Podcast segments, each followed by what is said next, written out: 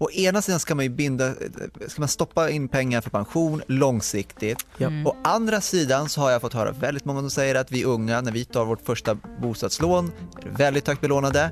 Det är bra att amortera, inte bara tänka att det här ska vara Ja, det är inte valfritt längre. Du har ju Nej, det är amorteringskrav. amorteringskrav dessutom. Eh, och det, det, Vilket ställer till det för långsiktigt sparande.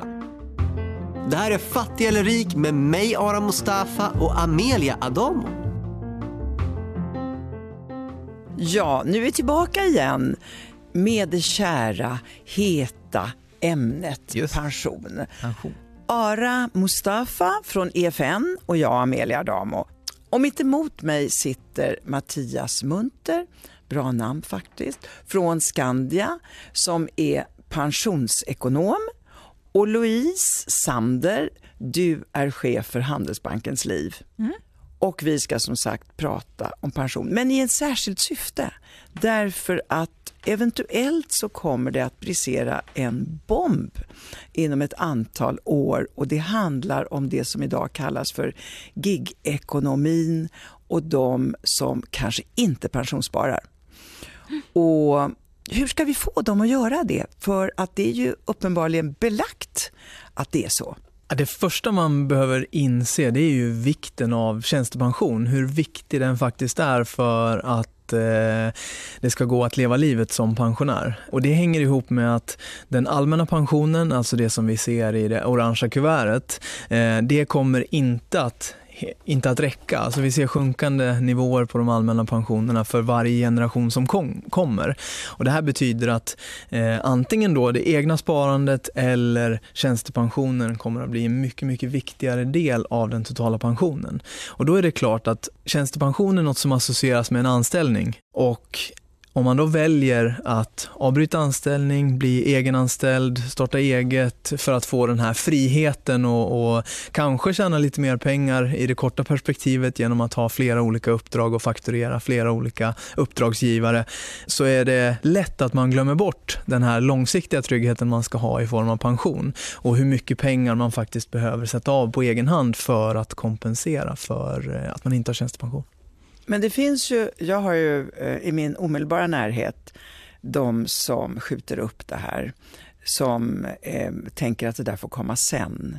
Och då tror jag Louise att du brukar säga att det finns någon slags magisk gräns där man måste börja. Om man inte har satt av alls så tycker jag nog att någonstans kring 40-45 absolut senast. För att när man pratar med folk som är 30 som håller på att titta efter boende och så vidare så är det så att det, det märker vi som rådgivare som jobbar med det där att det liksom, man tappar intresset och det finns så mycket annat att spara till i den åldern. Men är du 40 och inte har börjat med någonting eh, och du inte tänker jobba till du är 80 utan kanske tänker dig 65, då är det verkligen hög tid. När du säger att det är sent, du menar alltså det är absolut, absolut si- sista Ja. tänkbara datumen? Så att när folk säger sådär, eh, som du nämner Amelia, i din omedelbara närhet, och det har jag också i min närhet, folk som säger men det där får komma sen och jag ska jobba så länge till.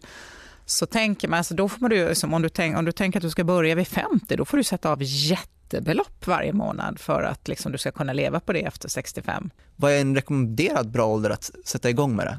Ett eget långsiktigt sparande som syftar till pension, det tycker jag att man kan ha i liten utsträckning från det att man börjar jobba. Men de, när man på allvar kan sätta igång med det här, det brukar vara när man har bildat familj, man börjar faktiskt tänka lite mer långsiktigt. Och då brukar det vara vid 40 som man ser att, att man liksom verkligen börjar fokusera på det här. Men att ha ett långsiktigt sparande på egen hand som syftar till pension, det tycker jag att så fort man börjar jobba så ska man börja eh, ha en, en, ett sparande som är långsiktigt. För att tiden är ju den bästa vännen du har när du ska spara. Frågan då, jag ska eh, jag har varit IT-konsult, säger vi, och så ska jag få en projektanställning på ett år.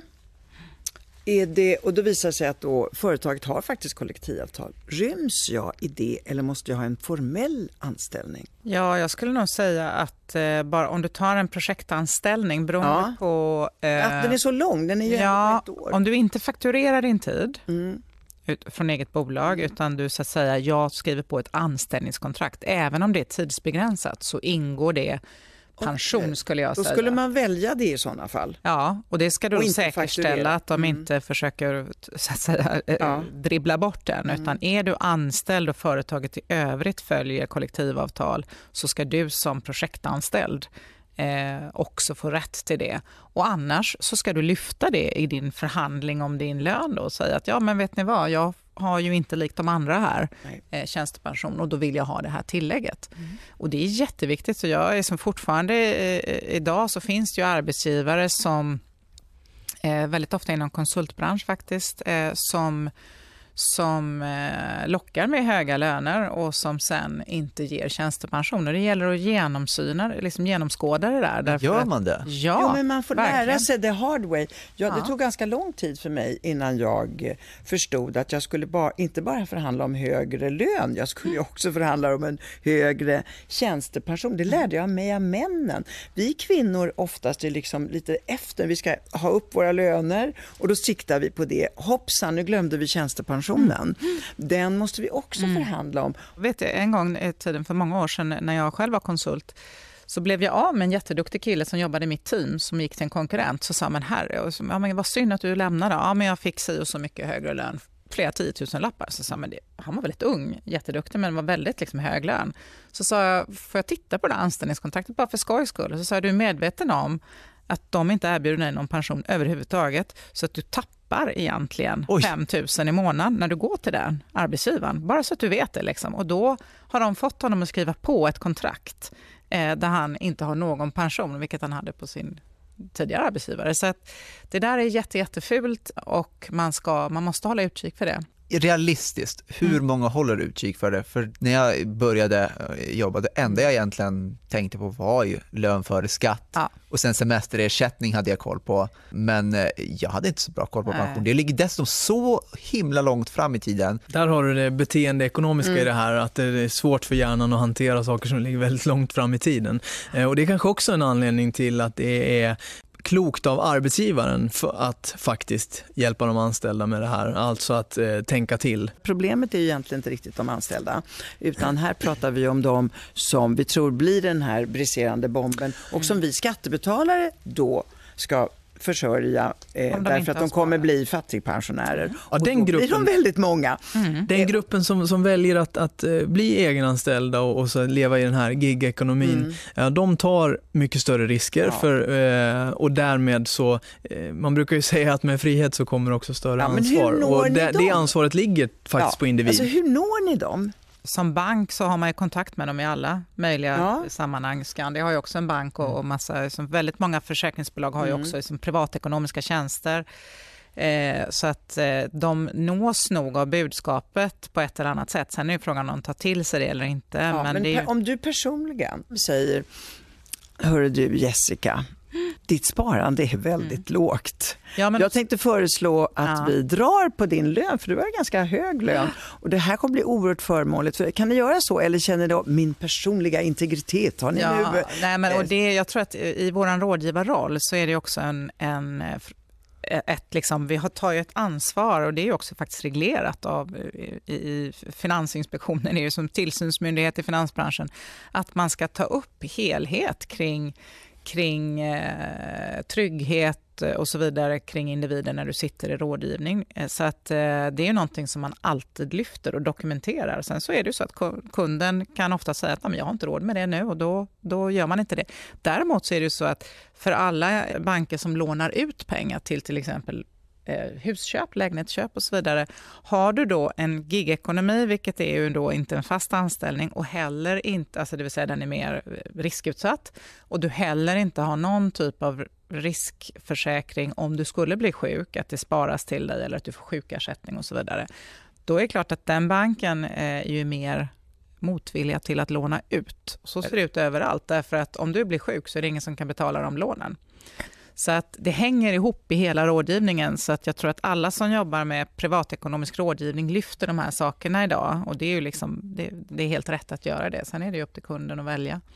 Så här, vi säger att det är bra med den här försäkringen. Mm. Men jag kan omöjligt tänka mig att det är en gratislunch, för sådana finns inte. Nej. Det kan ju inte vara så att det bara kommer in en försäkring utan att det också kostar på det något kostar. sätt. Så att om din arbetsgivare sätter av ett par tusen till dig så dras det ju en del av det beloppet, ett par hundralappar i månaden kanske, för att du ska få det här försäkringsskyddet. Och det beror ju på, det räknas ju fram, det vill säga vad, hur mycket vill du ha ut när du blir sjuk?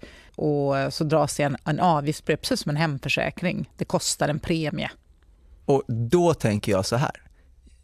Här är också lite riskvilja. Jag är riskvillig på börsen ja. också. Jag har lång tid på mig. Det, det, det går att rätta till ifall det går åt skogen. Behöver jag verkligen försäkringen här och nu? Kan inte jag börja med den när jag är 30? Vi sa 40, 45 var eh, minimum. Säg att jag börjar när jag är 30, jag har sex år kvar tills jag är 30 och då kan jag liksom köra det helt privat själv. Det där är ju så svårt att avgöra, liksom, det får man ju ta eh, beslut. Jag tror att de flesta tänker så att när jag har ett försörjningsansvar för någon eller några, till exempel eh, barn och sambo och annat, eh, så, så vill man inte ta den risken som du nu säger. Och det kan jag förstå. Ja. Eh, sen är frågan då att, ja men det är precis som vi var inne på tidigare, liksom, att när du väl har fått ditt, eh, ditt benbrott och blir, eller liksom vad det nu kan vara, när du åker skidor och liksom blir arbetsoför i flera månader, då tycker du att det är rätt surt att det inte kommer in några pengar alls till att betala hyran. Så att det är liksom, men jag menar, har du då lite sparmedel eller du kanske ringer hem till dina föräldrar? I don't know, det gjorde jag när jag var ung. Så att det är liksom, det, man får se till sin egen... Eh, men som finansiell rådgivare så brukar vi ju säga att det är bra med Det man kan säga då, om man, om man är anställd, så, så, som vi var inne på här nu, att, att man är för ung för tjänstepensionsavsättningen, alltså själva spardelen, så, så omfattas man ändå av en sjukförsäkring innan dess. Så att, så att den gäller egentligen från, från första anställning, givet att man har det här paketet som vi tycker att alla ska ha. Då. Det är när man saknar liksom tjänstepensionsavsättning, man är, ans, man är giggare eller har en anställning där företaget inte har någon tjänstepensionslösning med, med försäkringar till tillhör. Det är då du, du liksom står helt bar på, på, på egen hand och, och, måste ta stort eget ansvar. I det här fallet så, så, så tolkar jag det som att du ändå har den här grundsjukförsäkringen och då handlar det ju mer om så här, men på, på vilket sätt ska jag se på mitt sparande på egen hand. Det är kanske viktigare för dig att, att titta på Eh, ja, men hur ser eh, familjesituationen ut? Har jag, har jag och min sambo köpt en lägenhet tillsammans där vi har tagit stora lån? Ja, då är det första prio är ju att skaffa sig en livförsäkring, alltså med ett stort engångsbelopp som faller ut om det yttersta skulle hända. Eh, det är ju liksom en del av tryggheten, men som, som med all försäkring så du kan välja att vara ditt eget försäkringsbolag. Det är bara det att det krävs stora kapital för att vara sitt eget försäkringsbolag om huset brinner upp, om du blir långtidssjukskriven, vilket är väldigt svårt att förutse. Eh, om risken är liten, som du säger, då är också premien väldigt, väldigt liten. Så ju lägre risken är för att det ska hända, desto billigare blir den där försäkringen. Och en, en, sjukförsäkring, för dig, en sjukförsäkring för dig räknar vi i kronor, alltså i enskilda kronor. Stopp, vänta. Det, det, premien bestäms också utöver din, man gör en personlig avvägning för din risk. Ja. Exakt. Så då med, ålder och, ja. med ålder och... Eh, Men lever ja. inte vi i världens tryggaste land? Är vi inte skyddade av samhället? Behövs de här extra eh, försäkringarna? Extra försäkringar behövs och de behövs i större utsträckning ju högre inkomst du har. För att när vi pratar om grundskydd från, från samhället, allmän försäkring, ja men då är det just ett grundskydd och det täcker de som har låga inkomster eh, och ju högre inkomster du har, desto större eget ansvar krävs för att inte få en, en, en stor skillnad när, när någonting händer, då, sjukskrivning eller så. så. Vad tror man om, vi säger de här giggarna är 35, vad mm. tror man om 30 år? Hur mycket är då så att säga den vanliga lönen pensionsgrundande? Av, hur mycket får man? Får man 60% av sin lön? Vad får man? Alltså, det beror på vad du har haft. upp till nej. den nivån. Eh, Absolut inte, nej. nej. Absolut inte. Nej, men alltså man säger så här, Omkring om... hälften av slutlönen kan man nog räkna med från det allmänna. Ja. Ungefär. Mm. Men Ju högre om lön, du har, desto lägre nivå. Om det är om du har en lön runt 40, i, ja. i, dags, i, dags, i dagens penningvärde så är det om du har en lön runt 40 i månaden. Många giggare tror jag faktiskt har blivit giggare för att kanske tjäna ännu mer än ja. det eh, och fakturera sin tid. Men om du har en lön runt 40 och inte har någon tjänstepension alls så har du ungefär hälften sen som du ska leva på. Så mm. att, mm. Hälften kvar, hälften som en annan slogan. Ja, ja. exakt. Men, eh, så att, eh, men om du har 40 idag och du kanske ska då och, och fakturera din tid och kanske tänka att du kanske tjänar mycket mer innan du går i pension, så, så blir det ett väldigt stort tapp. Säg att du har mm. kommit upp och tjänar 65 000 i månaden, så ska du helt plötsligt tjäna 20 då.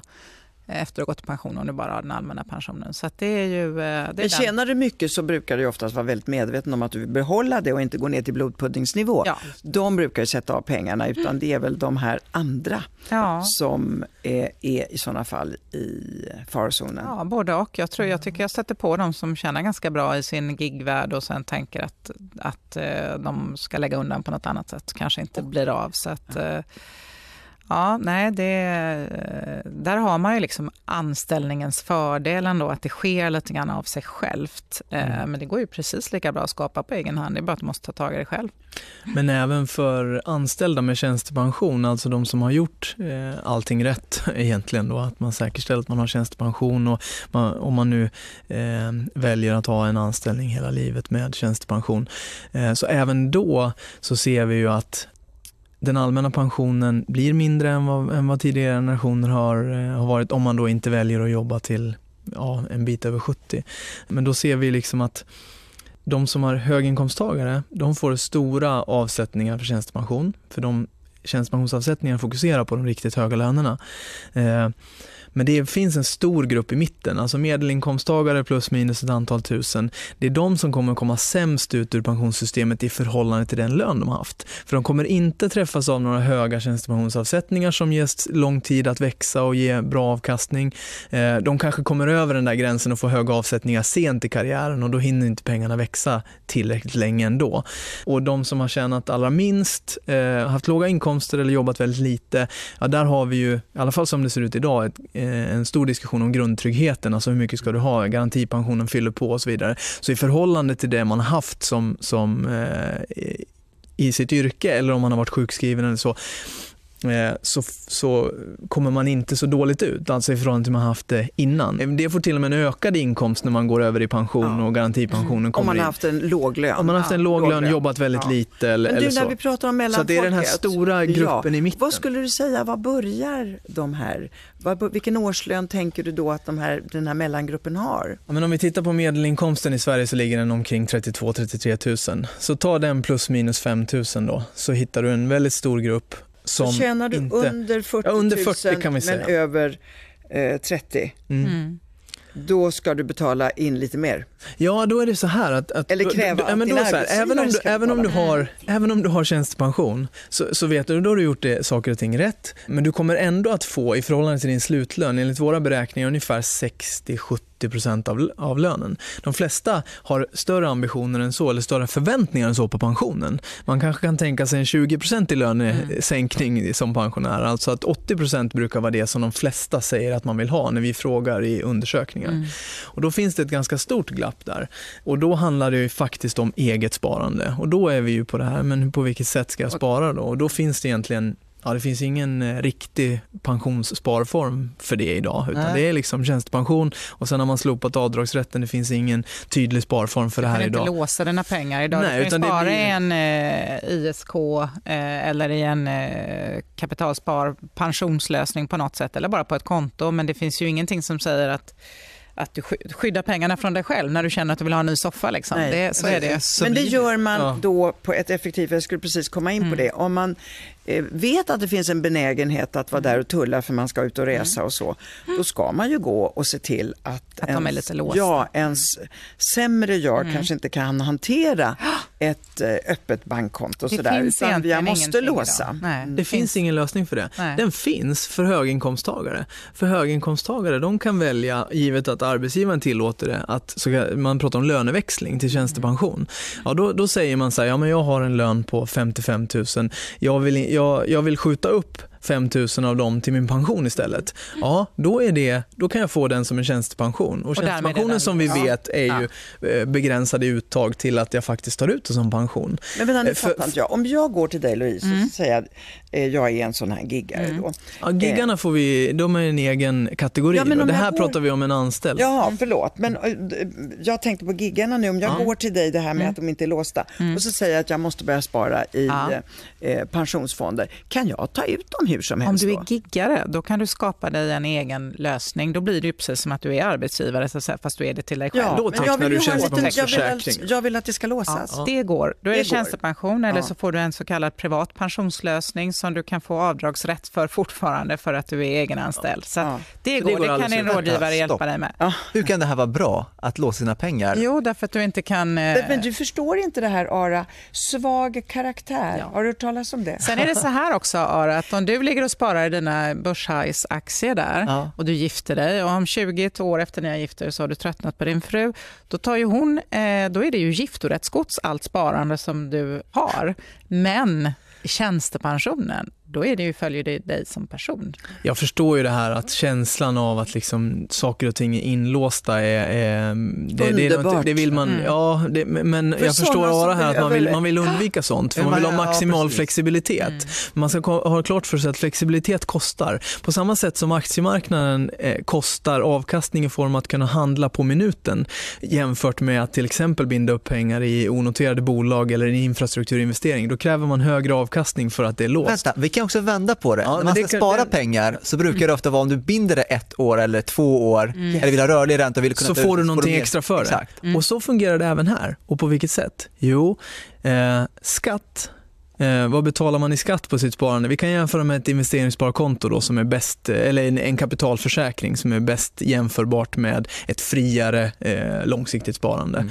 Då betalar man en avkastningsskatt varje år på värdet av det man har sparat. Det är 30 på en, en, schablonintäkt. Ja, på en schablonintäkt. För pensionsförsäkring, där du då har en begränsning i uttag, då är den eh, Ja, I dagsläget är den en sjättedel av skatten du betalar på en kapitalförsäkring. Och över ett långsiktigt sparande så betyder ju det naturligtvis att du ja, att du får bättre avkastning. Men då är det ju en skattemässig fördel. Yes, för pensionsförsäkring. Men den finns ju inte för den som är anställd och vill spara långsiktigt till sin pension. För det finns ingen pensionsförsäkring längre. De är ju, avdragsrätten är slopad och så vidare. Men för tjänstepensionen så gäller det här fortfarande. Så tjänstepensionerna är subventionerade i form av avkastningsskatt, eh, en lägre avkastningsskatt än annat fritt sparande. Så det finns det ett tydligt incitament. då kanske, mm. eller? Ja, men då, då är det en fördel. Det är en tydlig fördel. Det här är en supertydlig fördel. Det är lägre avgift, en, en sjättedel skatt. Och vi kämpar, ja i dagsläget är det det och det beror på, att man har skruvat upp ISK-skatten ett par gånger. Generellt sett så brukar det vara ett, en faktor, att det är hälften så, så, låg, så låg skatt på pension. Men eh, här, de här höjningarna som har gjorts av regeringen i tre steg på ISK och kapitalförsäkring har gjort att, att skillnaden just nu i det här ränteläget är faktiskt en faktor 6. Så att det är liksom en, en väldigt, väldigt skillnad idag på skatten. Men över tid så ska man inte räkna med att den är så stor, men den kommer fortfarande vara betydlig. Och sen är det ju, alltså, eh, jag förstår ditt ställningstagande att man tycker att det är skönt att kunna ha tillgång till sina pengar, men väldigt många människor har inte den disciplinen som du har. Eh, utan väldigt många människor har, alltså man hamnar i situationer i livet där man känner att nej men nu, nu måste jag bara få åka på den här jättedyra resan. Eh, Eller så kanske inte så att, uppdragen kommer in och då blir det plötsligt ett par månader lite tomt. Då är man där och mm. kanske nallar på det där. Så ja. det är nog rätt bra att det är stängt. Men sett över tid så handlar det om att ha en balans mellan det som är bundet till just pension och det som man har fritt för att kunna göra saker i det korta perspektivet. Mm. Det handlar ju om nästa boende, det handlar om drömresan och så vidare. Det är ju liksom en naturlig del av att planera mm. Privatekonomin. Mm. Att, att liksom hur mycket, jag behöver en buffert för oförutsedda utgifter, jag behöver ett, ett sparande som syftar till nästa boende eller drömresan och jag behöver ett sparande som syftar till min pension. Men det här, här är det lite konflikterande grejer som jag tänker på. Å ena sidan ska man ju binda, ska man stoppa in pengar för pension långsiktigt. Mm. Å andra sidan så har jag fått höra väldigt många som säger att vi unga, när vi tar vårt första bostadslån, är väldigt högt belånade. Det är bra att amortera, inte bara tänka att det här ska vara Ja, det är inte valfritt längre, du har ju amorteringskrav. Nej, amorteringskrav dessutom. Eh, och det, det, Vilket ställer till det för långsiktigt sparande. Ja, det, det gör det ju. Precis ja. det, det jag menar. Det finns å ena sidan ska jag amortera och mm. andra sidan ska, nej, nej, nej, du ska, inte, du ska spara dem långsiktigt till mm. pensionen. Och jag vet inte hur jag ska kan, nej, men Vad du kan göra då är ju att om du, när du köper ett boende så amorterar du i början och det är som sagt inte valfritt längre utan banken tvingar dig till det. Eh, och Däremot så är det så att när du sen har kommit upp i 40-årsåldern till exempel, när jag har sagt att det är absolut sista eh, skriket att börja tänka på din pension, då kanske din lägenhet som du köpte för 15 år sedan är ganska mycket värd. Du kanske inte behöver amortera på den. Då kan du säga till banken att nu har den ju stigit många alltså, miljoner. Det, det, vill jag inte göra, för jag vill göra tvärtom. Ja. För jag får ju ränta på ränta-effekten ju längre tid jag har pengarna mm. investerade. Ja. Jag vill inte amortera i början det kan jag göra sen. Det är mycket enklare ja, att amortera sen. Det är ju inte valfritt idag. Så var det ju många som tänkte förr, men idag är det ju ofta så, beroende på vad du har för insats, men att du måste amortera. Nej, men jag, jag håller med. Det är klart att, att eh, jag skulle gärna se att det fanns en, en valfrihet i att välja om jag vill spara för att amortera senare eller amortera. Men eh, Samtidigt så förstår jag att man är orolig för eh, hög belåning, eh, alltså den ökade skuldsättningen. Så att, eh, det är en svår balansgång. Men här bara, vi har ett läge som det är nu, eh, med amorteringskrav och hur pensionssystemet nu ser ut. Eh, vad är tipset då för en sån som mig? Är det att amortera minimum, det som är kravet, och sen stoppa in det i pension för lång sikt i tidig ålder? Eller vad är tipset? Vad ska jag göra? Om vi, nu utgår vi ju från att, att du har eh, en anställning med tjänstepension, eh, vilket innebär att du, du är tryggad på, på, på flera sätt. Eh, då, då skulle jag säga att prio ett, ja, du måste ju förhålla dig till regelverket eh, för amortering, så det gör du. Eh, sen tittar du på hur ser överskottet ut, eh, alltså var, varje månad. Eh, och Sen säger du att jag måste ha en buffert för oförutsedda utgifter. Det är det första, checka av det. Sen har du då, när, när den är klar, tre månadslöner. Nu har du mycket pengar över efter tre, ja, ja. tre månadslöner eh, ungefär i buffert. Sen har du då, säg att du har eh, 2000 över per, per, månad eller någonting sånt utöver det. Ja, men då, då delar du upp det mellan ett som du inte ska nalla av utan syftar till pension och sen tar du ett som syftar till drömresan. I, I, din ålder så kanske det räcker med att ha, du kanske ska lägga 1500 eller 1800 på det här eh, lite mera kortsiktiga sparandet och så börjar du med några hundra lappar till pensionen. Alltså. Eh, så du, du förespråkar en 50-50 lösning? Är, du är lite för ung för att ha 50-50 pension och övrigt sparande. Jag skulle säga att du lägger mer på övrigt sparande och, och ett par hundra lappar på pensionen just nu. Sen när du får löneökning då väljer du att lägga hälften av, av löneökningen på konsumtion här och nu, att det ska bli lite roligare för att jag har fått högre lön och så lägger du hälften på sparandet och fördelar det på ett klokt sätt. Och ju äldre du blir desto mer fokus lägger du på eh, pensionssparandet. Okej, okay. Eh, vi har fått fantastiska tips idag.